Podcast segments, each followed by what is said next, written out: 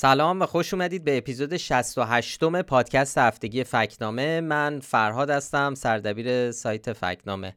خب همونطور که هفته پیشم گفتم رضا همکارم و دبیر تحریری فکنامه که هر هفته باش این پادکست رو اجرا می‌کنیم.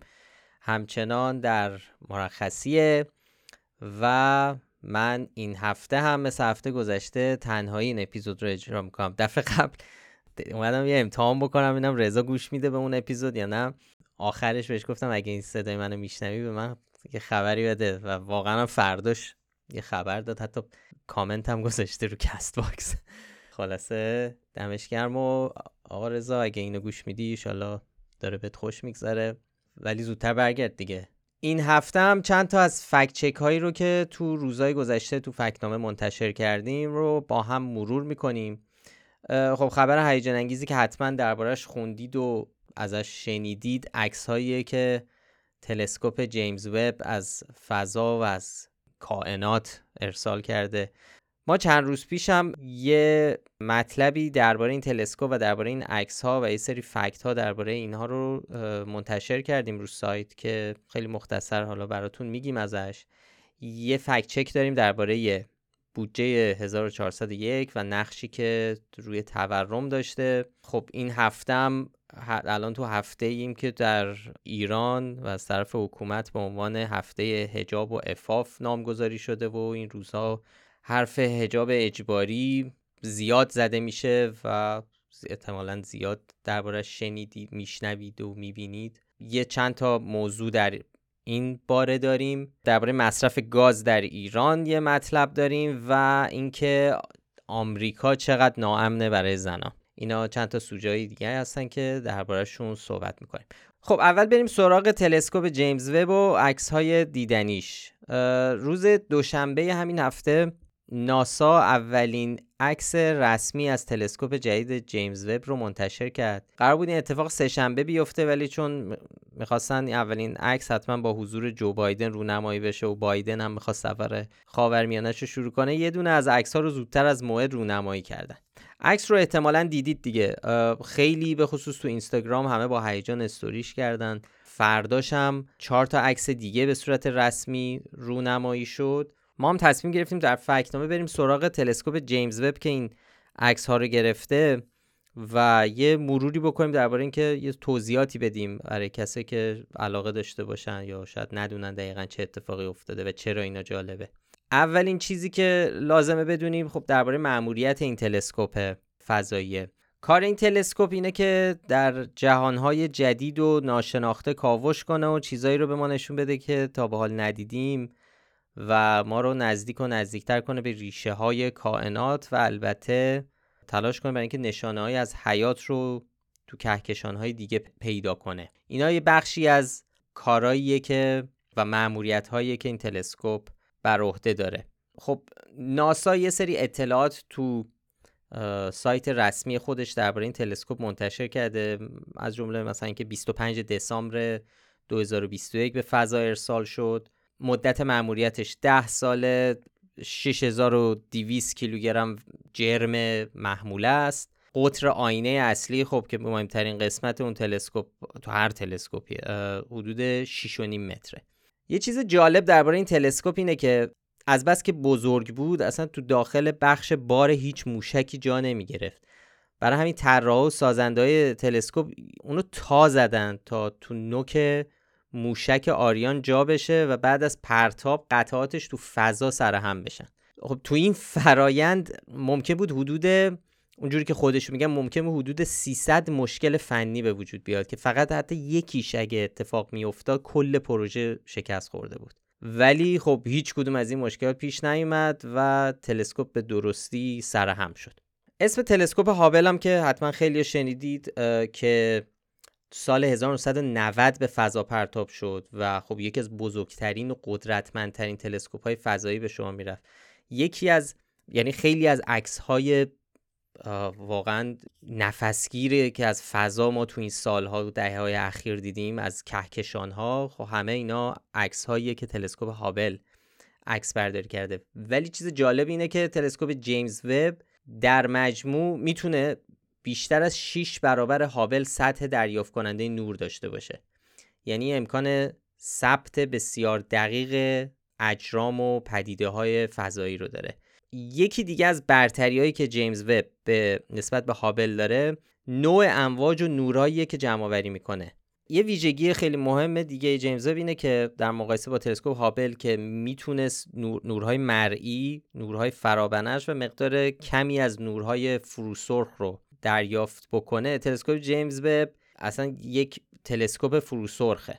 به همین دلیل می‌تونه نورهایی رو ببینه که طول موجشون بالاتر از دید ما قرار دارن. این یعنی وب می‌تونه بیشتر در زمان به عقب بره چون نور فروسرخ طول موج بالایی داره و از دل قبار کیهانی عبور می‌کنه و می‌تونیم اونو ببینیم. برای همینه که خب اطلاعات بسیار بیشتری نسبت به هابل می‌تونه جمع آوری بکنه. یه نکته ای که تو عکس که عکس هایی که این روزا از تلسکوپ جیمز وب منتشر شده یه ویژگیشون این کوچیک بودن و در عین حال بزرگ بودنشونه. کوچیک به این معنا که این عکس ها که عکس رو وقتی ببینید خب پر از کهکشان های مختلف مثلا فکر می‌کنم هزاران کهکشان فقط قابل دیدن. هزاران کهکشان توی این یک دونه عکسی بود که روز دوشنبه منتشر شد. که همون خودش به اندازه کافی شگفتانگیز هست. ولی این عکس و عکس های دیگه ای که منتشر کردن فقط بخش خیلی خیلی کوچیکی از آسمان شب یا کل کهکشان کهکشان نه کائنات رو داره نشون میده. انقدر کوچیک که تصور کنید که یک دونه شن رو در دستتون بگیرید یک دونه. دست خودتون رو دراز کنید به سمت آسمون.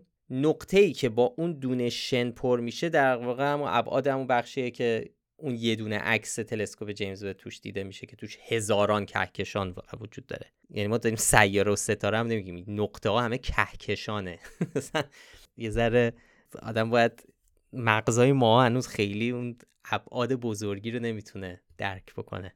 و ولی خب در این حال این عکس ها بسیار بزرگن. یعنی هر کدوم همونطور که گفتم که اجسام نورانی که تو عکس تو عکس اول تلسکوپ جیمز وب می‌بینید هر کدوم یک همونجور گفتم یک کهکشان. حالا تصور کن که کل پهنه هستی چقدره و تعداد این کهکشان ها چقدر چقدر جهان های مختلف می‌تونه وجود داشته باشه و وجود داره. خلاصه این یه مروری بود روی اون چی که می‌دونیم از یا به هر حال یه فکت هایی بود درباره این عکس ها و تلسکوپ جیمز وب.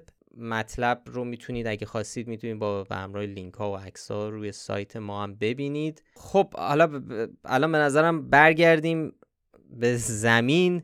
از کهکشان ها و بریم ایران که که توش موضوع هجاب اجباری موضوع روزه و یکی از موزلات هم حکومت شده و هم مردم.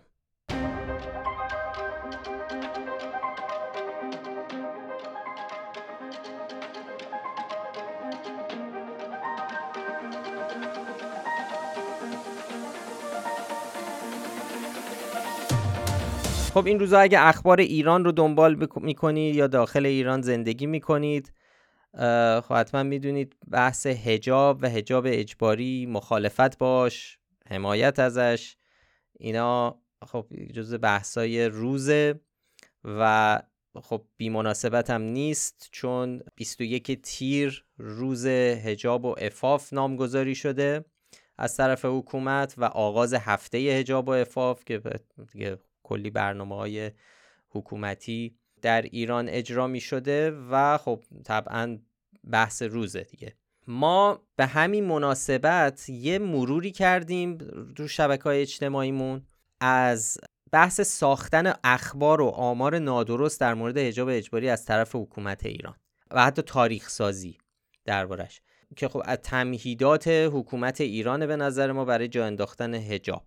تو این سالهای اخیر که ما در حال درستی سنجی اخبار ایران بودیم به موارد متعددی برخوردیم. از اینجور اطلاعات نادرست و فکر می‌کنم بیشترش اگه نه همشون رو ما در این پادکست مفصل حرف زدیم دربارشون ولی خب یه مرور خیلی سریع اگه بخوایم بکنیم یکیش که این اخیرا فکر می‌کنم تو همین پاییز پارسال حرف زدیم دربارش ادعایی بود که در مورد وصیت‌نامه شهدای جنگ بود و این ادعا که بیش از 80 درصد وصیت‌نامه شهدا به حفظ حجاب تاکید شده که خب بر اساس منابع موجود خود داخل ایران و دیتابیس هایی که از وصیت‌نامه شهدای جنگ وجود داره بالاترین میزان اشاره به حجاب در وصیت‌نامه شهدا حدود 16 و 3 درصد بوده که خب ما بهش نشان شاخدار دادیم. یه شاخدار دیگه هم نقل قول ساختگی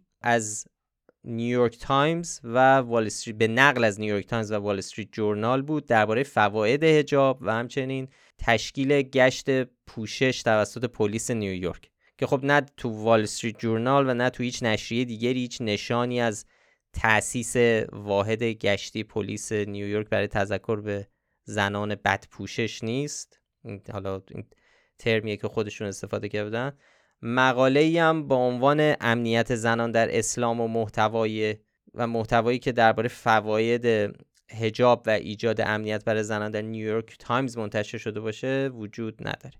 یکی دیگهش درباره آمار بی اعتبار و نادرستی که در مورد میزان اعتقاد مردم ایران به حجاب از زبان دبیر شورای فرهنگ عمومی کشور آقای مجید امامی بود که گفته بود 75 درصد مردم ایران به حجاب اعتقاد دارن. نتایج بررسی ما نشون داد که خب هیچ نظرسنجی آزاد و معتبری برای سنجش اعتقاد ایرانیا به درباره حجاب انجام نشده یا اگر هم شده نتایجش در دسترس عموم نیست. یکی دیگه فکت چک که از زبان سعید منتظر المهدی سخنگوی وقت نیروی انتظامی ایران بود سال 96 که گفته بود 70 درصد ایرانیان به هجاب اعتقاد دارند. خب ما نمی‌دونیم معلوم نیست آقای منتظر مهدی بر اساس کدوم سند گفته 70 درصد. اگه این درصد از روی نتایج پیمایش ملی که اصلا اگه به فرض وجود همچین پیمایشی نقل شده باشه به دلیل تناقض با یافته های سایر پژوهش ها و همینطور گزارش های میدانی که حالا مفصل ما بهش پرداختیم نمی‌تونه یک فکت معتبر و قطعی باشه. برای همین ما بهش موقع نشانه گمراه کننده دادیم. چند تا دیگه فکت چک هایی که خب حتما یادتونه درباره اخراج دانشجویان که همین اخیرا گفتیم به خاطر رعایت نکردن قوانین پوشش. یه سری خبرگزاری یا این خبر رو کار کردن که از اساس نادرست بود و اصلا بحث اخراج نبود بحث تعلیق دو, دو تا دانش آموز دبیرستانی بود که یونیفرم مدرسه رو نپوشیده بودن و معروف ترینش هم که خب اون گزارش شاخدار خبرگزاری فارس که خیلی هم ازش استفاده شده بود درباره قوانین سخت پوششی در دانشگاه غربی. که اگه یادتون باشه من فکر کنم اصلا تو اپیزود اول اول فکنامه ما رفتیم سراغ این فکت چک. از اساس اصلا ساختگی بود. یعنی اصلا همش هر ادعایی درباره هر دانشگاهی کرده بود ما نشون دادیم که هیچ ارتباطی با واقعیت نداره. به علاوه چند تا خب فکت چک دیگه ما تقریبا 9 تا فکت چکی که درباره با موضوع حجاب بودن رو دوباره منتشر کردیم که این مروری باشه بر فعالیت های میس و دیس حکومت ایران در برای توجیه حجاب اجباری. حالا حرف حجاب هنوز این هفته یه فکچک جدید ولی داشتیم. از آقای سروش دباق یه گفته از آقای سروش دباق پژوهشگر دین در گفتگو با بی بی سی فارسی ایشون گفتن که حجاب اجباری از سال 62 محقق شد و آرمان و شعار انقلاب سال 57 نبوده. حالا مشخص نیست منظور آقای دباغ از آرمانه های انقلاب چیه؟ البته ما با ایشون تماس گرفتیم. ایشون دوباره گفت که یعنی حرف خودش رو تاکید کرد روش که گفته بله من همین رو گفتم و توضیحی که دادیم بود که به طور کلی اصرار بر اجرای احکام شریعت جزو آرمان های انقلاب نبوده. در سخنرانی آقای خمینی و روشنفکران و مردم دیگر ما درباره آزادی استقلال اجرای عدالت و ظلم ستیزی زیاد میشنویم اما در خصوص اجبار به اجرای احکام شریعت نمیشنویم. و ایشون حرفشون اینه که یک پدیده ایه که خب از سالهای بعد در ایران مطرح شد از طرف انقلابیون. خب ما رفتیم یه مروری کردیم به تاریخ اون چه که مربوط به هجاب از ماهای قبل از حتی پیروزی انقلاب. گزارش هایی هستن نشون می که نشون میدن خب از همون از قبل از پیروزی انقلاب مثلا 25 دی 57 خب تو شهرهای شهرهای مثل تبریز و همدان و چند شهر دیگه زنان و دختران بیچادر رو تهدید به آتیش زدن و چاقو کشی و اسید پاشی و اینا کردن. خب ولی بعدم ما می‌دونیم مثلا اولین سخنرانی آیت الله خمینی بعد از انقلاب در مورد حجاب زنان مال 16 اسفند 57 یعنی کمتر از یک ماه بعد از انقلاب. که خب تو این سخنرانی جمله هایی گفته مثل زنان اسلامی باید با حجاب اسلامی بیرون بیان یا اینکه زنها می, توانند در کارهای اجتماعی شرکت کنند ولی با حجاب اسلامی. که خب اون موقع از, از این طریق از وضع حجاب در جامعه انتقاد می‌کرد. خب می‌دونیم واکنش سریع و گسترده زنان بود بر روزهای بعد از این سخنرانی که حتی باعث میشه بعضی از مقامات حکومتی برای جلوگیری از ادامه اعتراضات شروع کنن که بگن نه منظور آقای خمینی این نبوده و منظورش به صورت کلی بوده حکم نمی‌دونم اجباری نیست. آقای طالقانی صحبت هایی می‌کنه میگه نه اجبار نیست. تیتر روزنامه ها میشه احتمالا دیده باشید. خب این باعث میشه که یه ذره حکومت به صورت موقت از اون موضع حجاب اجباری اسلامی عقب نشینی بکنه. ولی باز در تیر 58 تو یک سخنرانی دیگه آقای خمینی این بار به وضعیت حجاب زنان در سواحل شمالی انتقاد می‌کنه. اسلام جلو شهوات رو می‌گیره. اسلام نمی‌ذارد که لخت برن توی این دریاها شنا کنن. پوستشون رو می‌کنن. با زنها لخت برن اونجا بعد زنها لخت بیان تو شهرها کارهایی که زمان تاغوت می‌شد. همچه کاری اگر بشد پوستشون مردم می‌کنن. مسلمانن مردم نمی‌ذارن زنها و مردها با هم داخل هم بشند و تو دریا بریزند و به جان هم بیفتند تمدن اینا این است اینا از تمدن اینا می‌خوان. اینا از آزادی اینا می‌خوان. آزادی غربی می‌خوان این است. امروز اگر یک هم چیزی بشد اینها را ما خواهیم تکلیفشون را معین کرد. و دولت هم معین کرد. در وقت دولت طوری که وزیر کشور گفتن گفتن ما جلوشو گرفتیم. اگه نگیرن مردم می‌گیرن. مگه مازندرانی ها می‌ذارن یا رشتی ها می‌ذارن که باز کنار دریاشون مثل اون وقت باشد مگه بندر پهلوی ها مردن که زن و مرد با هم در یه دریا برند و مسئول اشواشت بشن. مگه می‌ذارن اینها را؟ تمدن اینا این است و آزادی که اونا می‌خوان همین. اینجور آزادی. آقای خمینی تیر سال 59 توی سخنرانی علیه فضای جامعه و ادارات و اینا به مسئولین دستور میده که سریعا برای رفع نشانهای حکومت تاغوت اقدام کنند. که بعد از اینم وزارت خونه ادارات سازمان اداری ارتش آموزش پرورش اینا همه کم کم تصمیم می‌گیرن که از ورود کارکنای زن بدون پوشش اسلامی جلوگیری کنن. سالهای بعدم که خب جنگ ایران و عراق شروع میشه فشار روی زنان رو جامعه همجور کم کم زیاد میشه تا اینکه تو آبان 62 مجلس شورای اسلامی ماده 102 قانون تعذیرات رو تصویب می‌کنه که به موجب این قانون هر کس علنا در انظار و اماکن عمومی و معابر تظاهر به عمل حرامی نماید علاوه بر کیفر عمل به حبس از ده روز تا دو ماه یا تا 74 ضربه شلاق محکوم میگردد. و تبصره ای هم که بهش اضافه شده اینه که زنانی که بدون هجاب شرعی در معابر و انظار عمومی ظاهر شوند به تعذیر تا 74 ضربه شلاق محکوم خواهند شد. با تمام این توضیحات و این تاریخی که وجود داره از این ماجرا خب حرف آقای دباغ رو نادرست نمی‌دونیم. بله در سال 62 این قضیه تصویب میشه.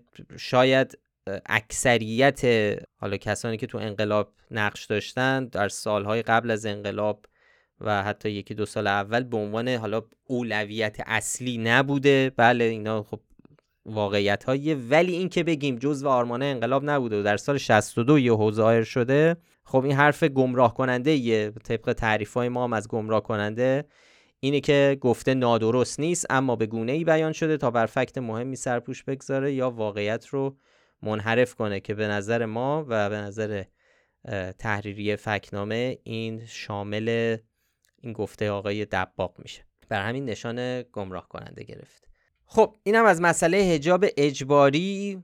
حالا که بحث مربوط به زنان مطرحه بریم سراغ یه فکچک دیگه که یه گفته ای از امام جمعه کرج در مورد اینکه آمریکا جزو ده کشور ناامن برای زنانه.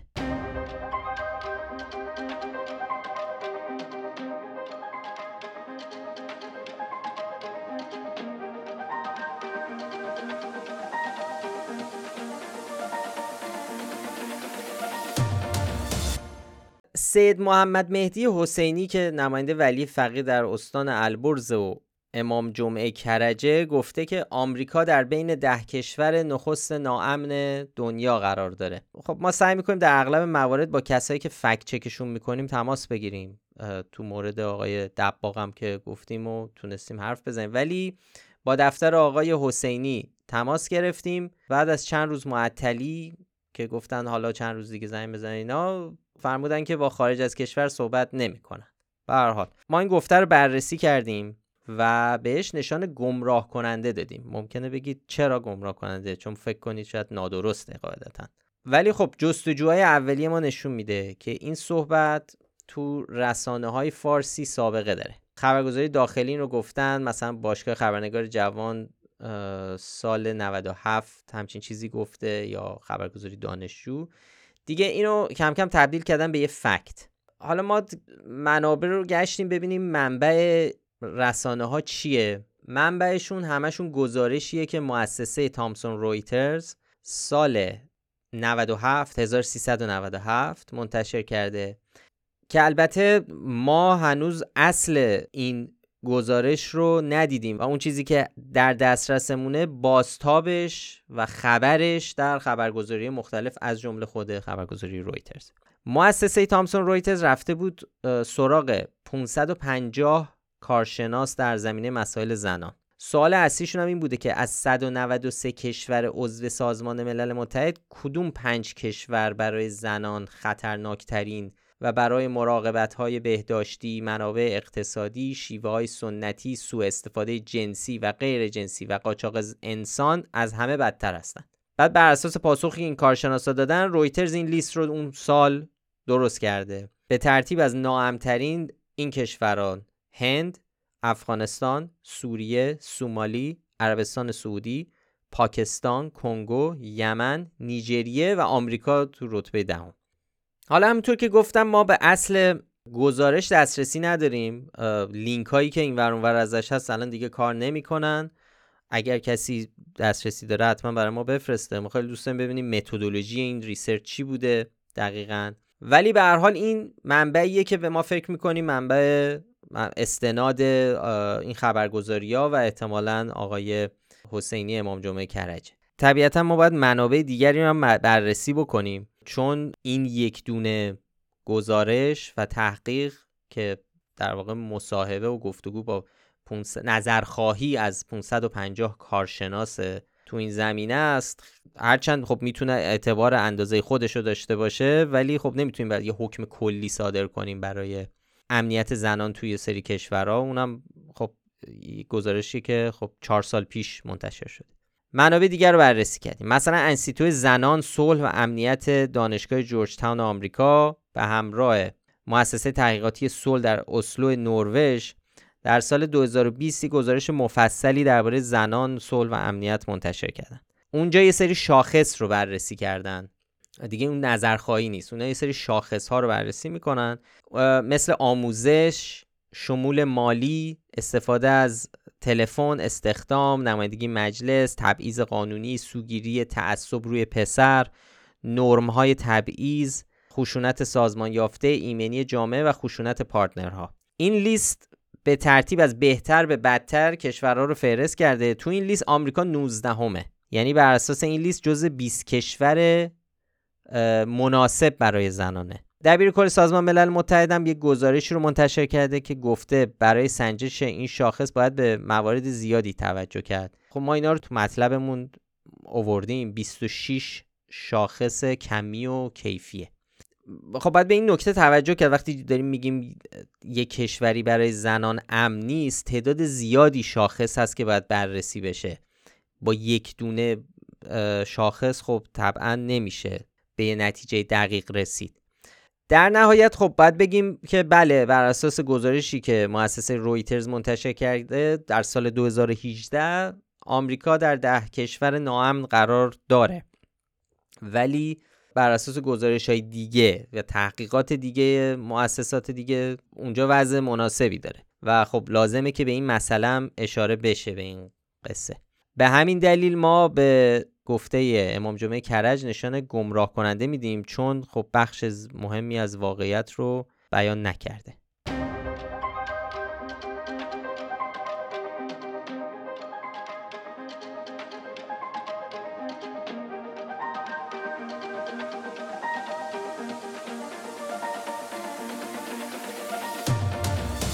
حمیدرضا حاجی بابایی نماینده مجلس و رئیس کمیسیون برنامه بودجه اخیرا گفته که بودجه 1401 را به نحوی نوشتیم که یک سر سوزن از سمت بودجه به مردم تورم وارد نشود. خب ما به این گفته نشان نادرست دادیم. البته نزدیک بود به حتی شاخدارم بدیم ولی خب تصمیم گرفتیم نادرست بهتره براش. حالا میگم که چرا حرفش نادرسته. امیدوارم که بتونم خوب توضیح بدم چون اینجور فکت چک رو معمولا رضا توضیح میده و همه هم می‌دونیم که چقدر خوب توضیح میده و مسلطه. حالا من سعی می‌کنم تا جایی که می‌تونم این قصه رو شرح بدم. توی مطلب مفصلتر گفتیم ماجرای تورم رو. اغلب کسایی که اقتصاد خوندن و به اقتصاد مسلطن مخصوصا اقتصاد ایران یکی از ریشه های اصلی تورم و گرون شدن شدید قیمت ها رو کسری بودجه می‌دونن. یعنی این کسری بودجه باعث میشه که پایه پولی و نقدینگی رشد کنه تهش میشه تورم و و اینکه خب مردم احساسش می‌کنن. حالا کاری که ما می‌کنیم اینه که ببینیم آیا تنظیم بودجه تو این کسری نقش داشته یا نه. جواب کوتاهش اینه که بله نقش داره. هم پیش ها اینو میگن هم آمارهایی که از اول سال تا حالا منتشر شده این مسئله رو تایید می‌کنه. مرکز پژوهش‌های مجلسی پیش بینی داره. سال پیش گفته بوده که این بودجه امسال 300 هزار میلیارد تومن کسری تراز عملیاتی داره که باید به صورتهای مختلفی تعمین بشن. مثلا نفت بفروشیم شرکت های دولتی رو بفروشیم اموال دولت رو بفروشیم یا از صندوق توسعه ملی وام بگیریم. اگه اینا محقق نشه این کسری به وجود میاد. تهش ولی پیش بینی کرده که حدود 11 درصد کسری بودجه خواهیم داشت. این شد از پیش بینی یه گزارش هم دیوان محاسبات منتشر کرده. که خب این نهاد دستگاه نظارتی مجلس شورای اسلامیه. دو ماه اول امسال رو بررسی کردن گفتن تو همین دو ماه 35 هزار میلیارد تومن کسری بودجه داریم. پس قصه چی شد؟ آقای حاجی بابایی گفته ما بودجه رو جوری نوشتیم که سر سوزنی از طریق بودجه تورم سراغ مردم نیاد. ولی خب تو همین بودجه تو همین ماهای اول کسری داره که مستقیم باعث تورم میشه همجور که حرف زدیم دربارش. توی مقاله به عددها هم اشاره کردیم که این گزارش ها گفتم ولی به غیر از مسئله کسری تو بودجه احکامی هم هست که اینا باز مستقیم باعث تورم میشه. که مشهورترینش هم مثلا حذف ارز ترجیحیه. خیلی هم در ایران سر صدا کرد و بهش اعتراض شد. چون وقتی برش داشتن مستقیم باعث تورم شد. یا مثلا نرخ مبنای ارز برای واردات هم همینطور.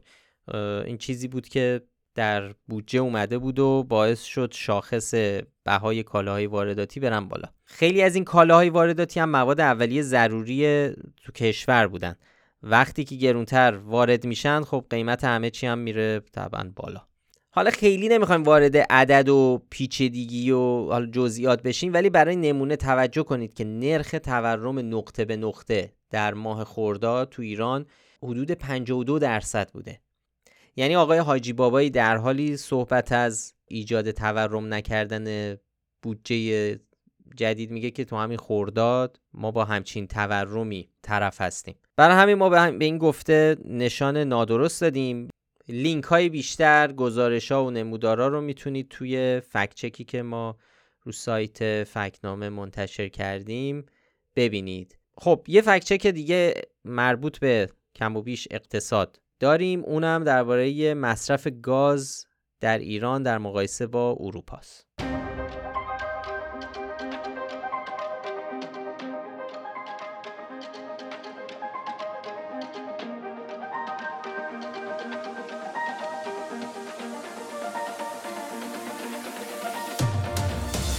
خبرگزاری فارس اخیرا با استناد به گزارش شرکت بریتیش پترولیوم اعلام کرد که مصرف گاز در ایران نصف مصرف کل اتحادیه اروپا است.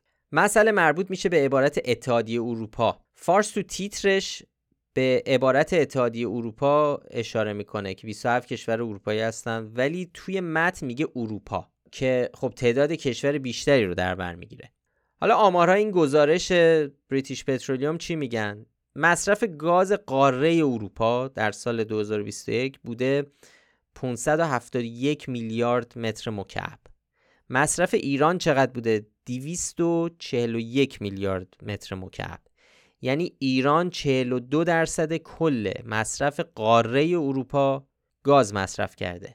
نه 50 درصد. حالا اگه بخوایم بریم سراغ اتحادیه اروپا مصرف ایران معادل 60 درصد کل مصرف گاز طبیعی این اتحادیه میشه یعنی دی... یعنی اون 27 کشور پس این دوتا با هم فرق می‌کنن. ولی فارس اینا رو یکی گرفته. برای همین عدداش یه ذره قراقاتی شده دیگه. ما خب عددهای بیشتر و توضیحات مفصل رو تو مطلب آوردیم. من اینو خیلی خلاصه گفتم. لینک های فارس و گزارش های بریتیش پترولیوم رو هم اووردیم که حالا اگه خواستید بیشتر بخونید و دقیق تر مقایسه کنید ببینید. آماری که فارس داده خیلی دور از واقعیت نیست ولی خب به دلیل این اختلافی که تو آمارهاش وجود داره ما به این گفته که ایران نصف اتحادیه اروپا گاز مصرف می‌کنه نشان نیمه درست دادیم. حالا تعریف این نشان هم اگه بخوایم یادآوری کنیم اینه که گفته یا آمار واقعیت دارد اما توضیح یا اطلاعات بیشتری نیاز است و در برخی موارد ممکن است جزئیاتی مهم ذکر نشده باشد. و ما فکر کردیم که این گفته خبرگزاری فارس شامل این نشان میشه. خب اینم از پادکست این هفته. از هفته دیگه فکر می‌کنم دیگه رضا به ما میپیونده و دوباره دو نفری اجرا می‌کنیم. یه یادآوری هم بکنم در ضمن که ما این روزها داریم ویدیوهای کوتاه مکتب خانه رو منتشر می‌کنیم که معرفی راه ها و ابزاریه که میشه از طریق اونها اون که در فضای مجازی یا این ور اونور می‌بینید رو بتونید به راحتی بررسی کنید و راستی آزمایشون بکنید. تا الان فکر می‌کنم حدود 6 تا منتشر کردیم.